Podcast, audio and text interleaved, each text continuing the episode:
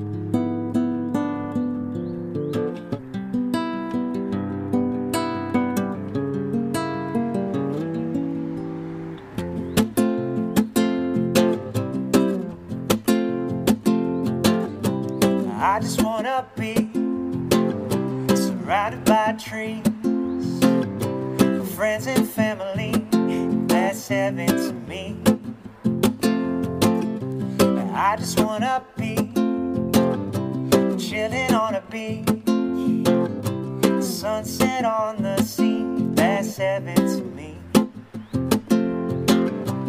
Heaven is here on earth. If you know less words, but that means hell is too. So I gotta be careful with what I say and what I do. Devil's negativity trips and traps me. Luckily, my tribe attracts positivity. Good vibes are the reason I'm alive. Same goes for you. I can't imagine what went just so we could be together today. Shit's crazy, but I wouldn't have it any other way. And I just wanna be surrounded by trees friends and family, that's heaven to me. I just wanna be chilling on a beach, The sunset on the sea, that's heaven to me.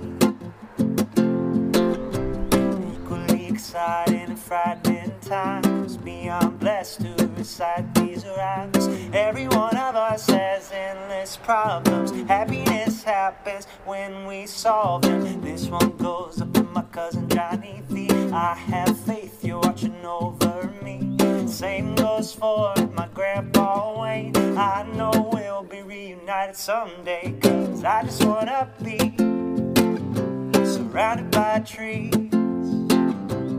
Friends and family, that's heaven to me. I just wanna be chilling on a beach, sunset on the sea. That's heaven to me.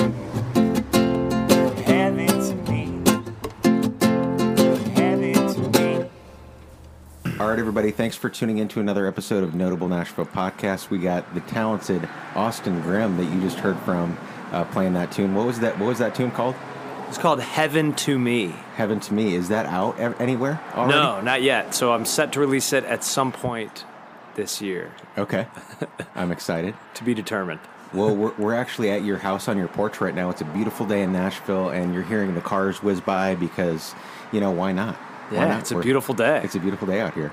And uh, I want to kind of uh, preface that you're on episode two of Notable Nashville for uh, Roots of Rebellion, your your band that uh, kind of has you know disbanded because I don't know you're you're all doing your own thing and seems like you're all happy and, and healthy, which is great. Yeah. Um, but man, I'm excited to hear all the stuff that's coming out with your solo stuff. So um, you know, what was that? Six years ago that we did the session, like 2015. 2015, is when when we uh, my first notable Nashville. I'm stoked to be back here. Hell yeah. Um, so man, I kind of w- want to unpack everything that's happened from you know that second episode, and you got you guys with Roots of Rebellion did a lot of touring, did a lot of uh, really really great uh, stuff as far as like you know bills that you were on. Can you kind of talk about kind of that experience in the in the band? Yeah, it was an amazing, amazing, almost ten year run with Roots of a Rebellion. We started when we met at Belmont, where Uh-huh. we met, Yeah. um, and started playing like college parties, and then got our first show opening up for a band we love called The Movement at 12th and Porter. Um, that's like when we came up with the band name, and we were so nervous to like play that show, and um, Then the next year we won Music City Mayhem, the Lightning Yeah, 100 I remember uh, that. road to Live on the Green, which was amazing and it was like our first time playing in front of like a thousand or more people, and I like blacked out because I was like, "What? this is insane." So Um, live on the green, like there, there's so many uh, good headliners and stuff, and you were on the bill. Did that feel really good to just be like, man, was- we, we made it? it was amazing. That like felt like we were like on the cusp of something, and I think gave all of us the feeling that like why don't we like give this a shot? Because that was the same year that we gra- all graduated Uh-huh. uh from Belmont. We were like, you know, let's try and do this for real. And sure enough, we tried, and we, you know, worked really hard and sacrificed a lot and gained some some success in the form of spiritual success in the form of uh, playing in front of a lot of bands that we look up to and love, like the Wailers, Bob Marley's band. Oh yeah, Um, toured with one of our favorite bands, Giant Panda Guerilla Dub Squad, out of Rochester, New York. Um, Pacifier, Rebelution, Slightly Stoopid, like pretty much all the bands that we look up to in our scene we had the privilege and the pleasure of opening up for in Nashville and sometimes touring beyond. And like, you really can't ask for more being like a reggae band in Nashville, Tennessee. It was just like, was was it hard to get into the scene in Nashville, like with reggae music? I mean, it seems like you kind of created a movement in Nashville where there wasn't a lot of that kind of style of music, and you really played a lot of shows. I mean, I know you work at Exit In as well. And you know you played a ton of shows at Exit In and kind of like showcased your music for everybody. Uh, what was what was that experience like playing that style of music? it was amazing. The, and it was also very niche. So uh, it led itself really well to finding our like tribe um, because there weren't a lot of bands doing it. But then there were some years where there were a lot of awesome local bands who were joining forces. Uh, the Dub Cellar days, I don't know if you remember those, but uh, we used to throw like sound system parties in warehouses. Oh, yeah. and uh, which was a lot of fun. And yeah. Uh, so, but apparently, we learned in this that reggae music has been in Nashville since at least like the late 70s, 80s. Because Jeremic, who plays keys and sings in Roots of Rebellion, his uncle Baba Musa used to play in uh, Freedom of Expression. I'm blanking on the band name, but has been basically doing reggae since the 70s or 80s. So there's always been In Nashville? in Nashville. Yeah.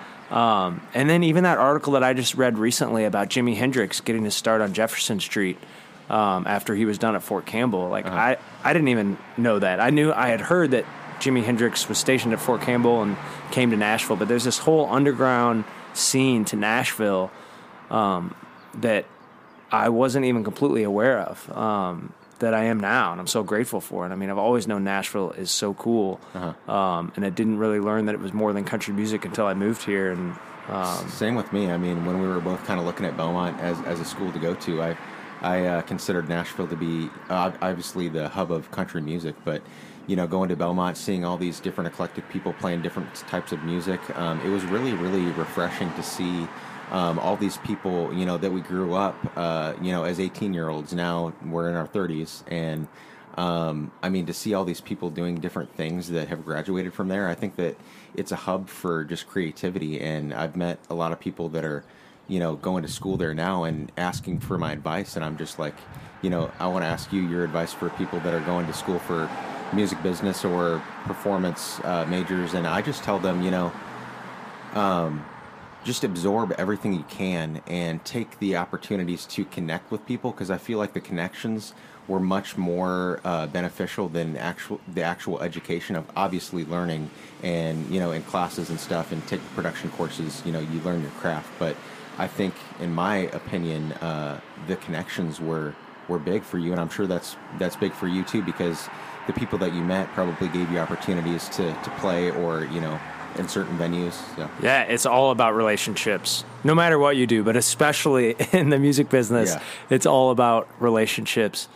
And uh, yeah, Belmont was the coolest school experience and college experience. It's so unique from any of my other friends at other not like artsy schools, Yeah. um, if you will. I don't know a better way of describing that, but like even all the college parties, like there were different bands playing, and Yeah, like every single one, and it was like all over the place from like heavy metal to like folk to Yeah. every now and then reggae and hip hop, and like it was everything, and it was.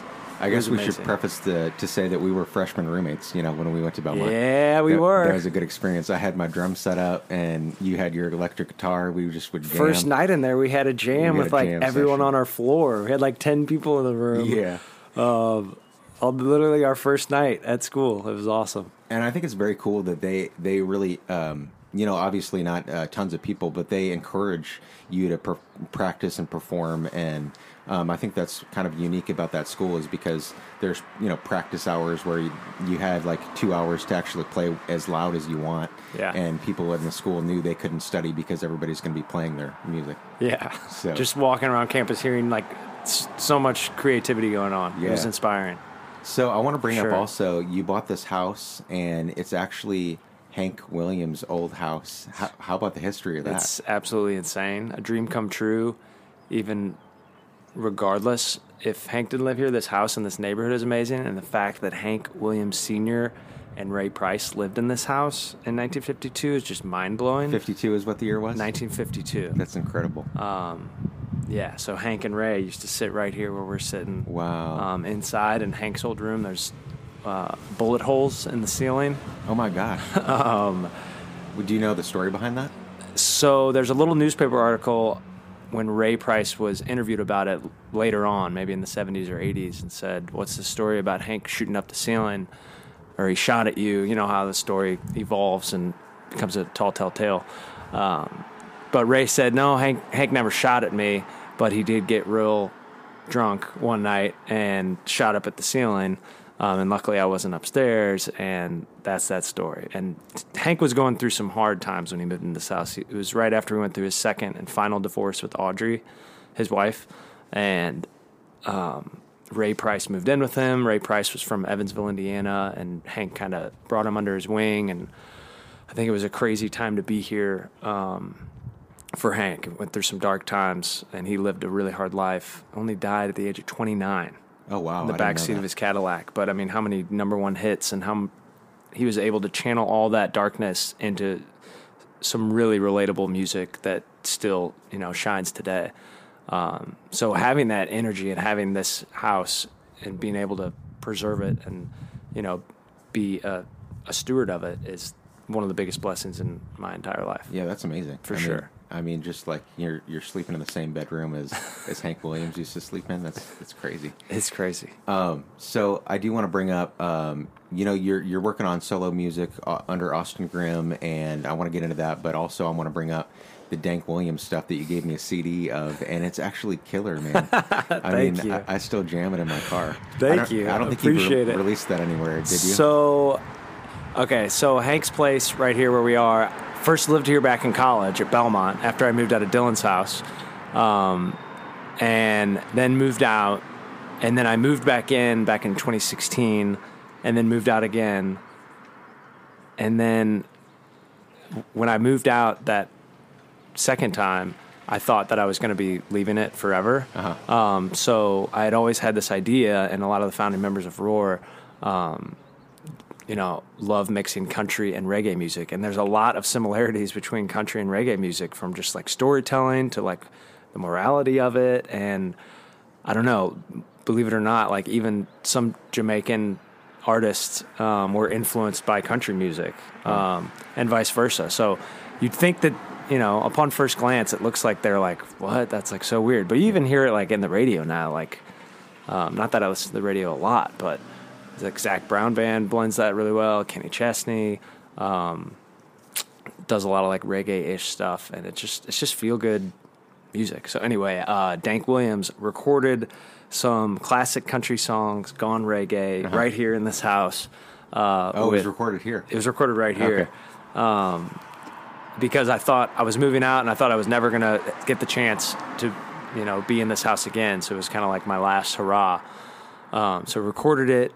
And then months later, after I'd moved out, I, the stars aligned and I had the opportunity to finally buy this place with the help of my parents and a small family bank back in St. Louis, Missouri. And that was the craziest decision and the best decision, and hopefully um, continues to be that way. Do you, do you plan on staying here for a while then? Yeah, I don't. I'll never sell it. Even if I, you know, I go travel and whatnot. I don't. I don't know if um, Taylor and I, my fiance and I, are going to settle down here and raise our family here. That's still up in the air because all my family's in St. Louis, and some of hers is as well. So that's still up in the air. But regardless, this house is just such a treasure, and I want to share it with people who appreciate it. Um, Absolutely. so, so yeah, Dank Williams Volume One. I released it when quarantine hit. I was like, I've been Oh, sitting on, out. I've been sitting on it for a while, and uh, I finally released it April twentieth, twenty twenty.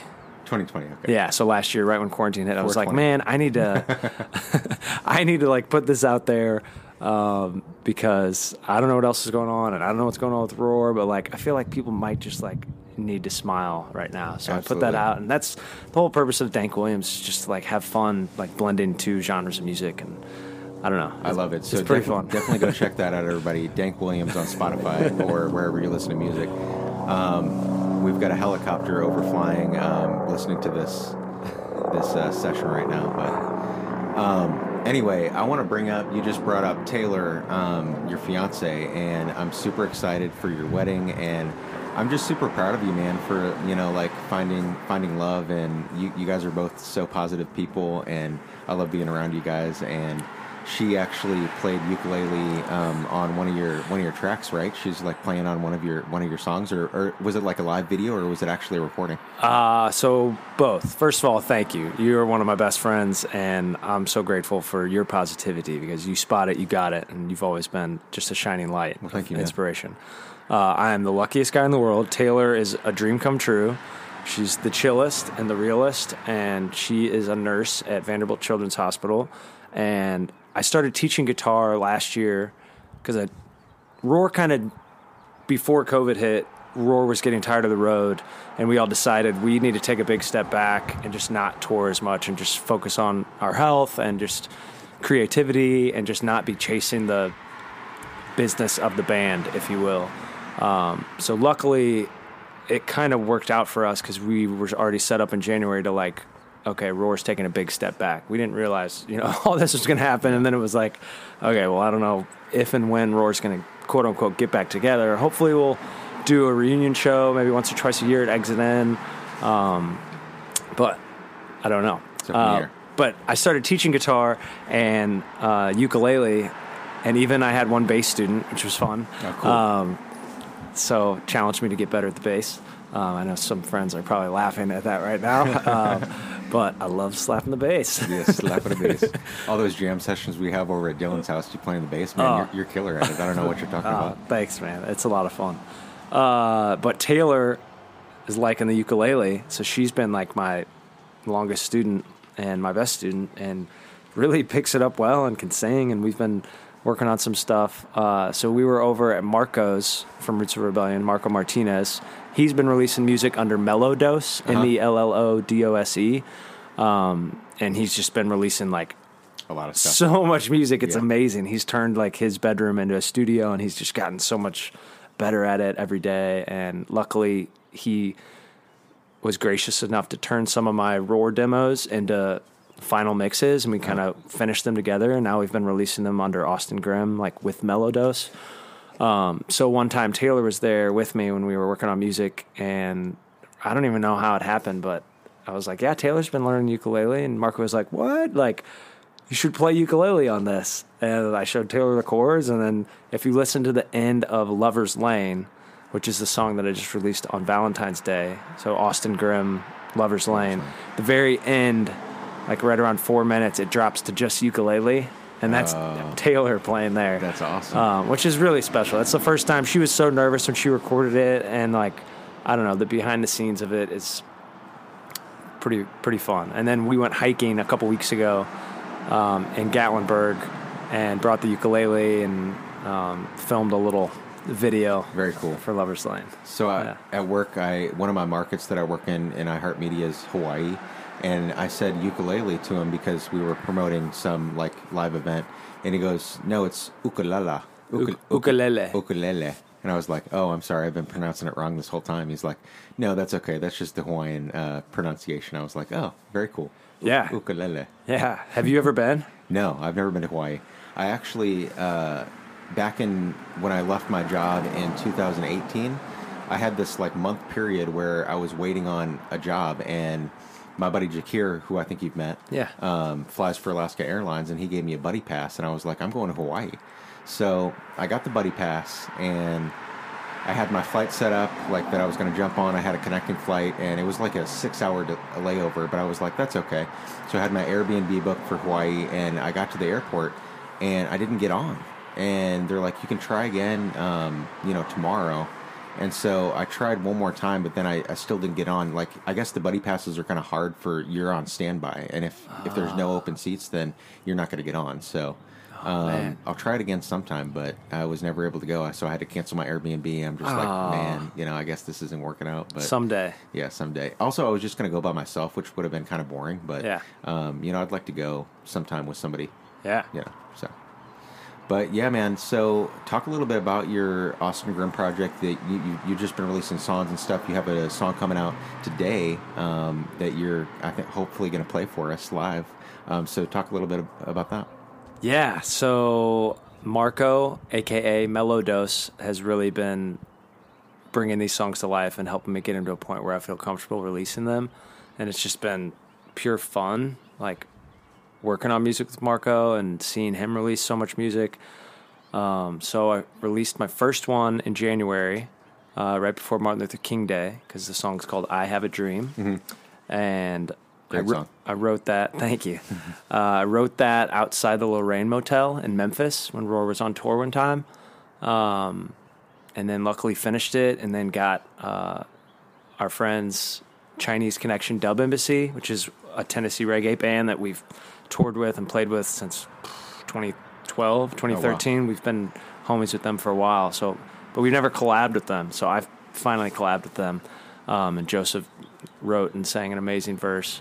Um, and so that was I Have a Dream. Then Valentine's Day released Lover's Lane, uh, featuring Freddie For Peace. So right before the ukulele at the end of Lover's Lane, uh, that soulful voice you're hearing is a man by the name of Frederick.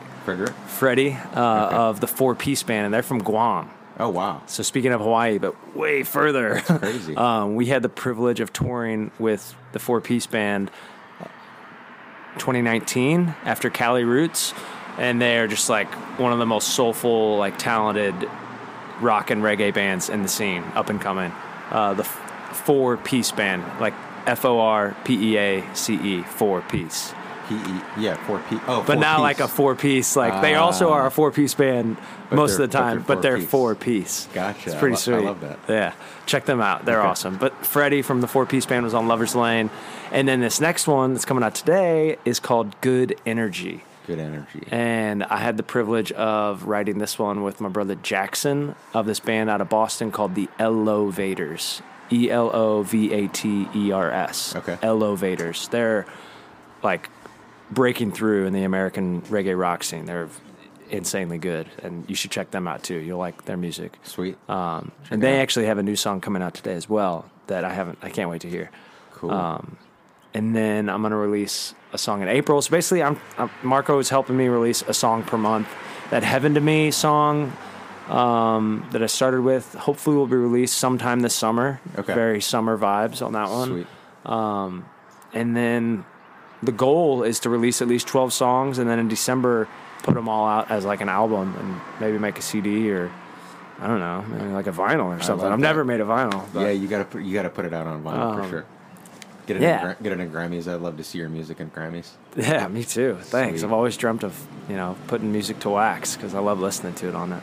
Awesome, Um, man. Well, I really appreciate you uh, taking the time to do this, and I appreciate your friendship and uh, all the times we've been through, man. And uh, I kind of want to hear this this live this live version of, of your new song. You want to play it? Yeah, I'd love to. Thanks so much for having me, and thanks for your inspiration all these years. And uh, what you've done with Notable Nashville is truly amazing. Um, 113 episodes and counting. Yeah. Um, I appreciate it. So man. yeah, thank you for your good energy. Here's some of mine.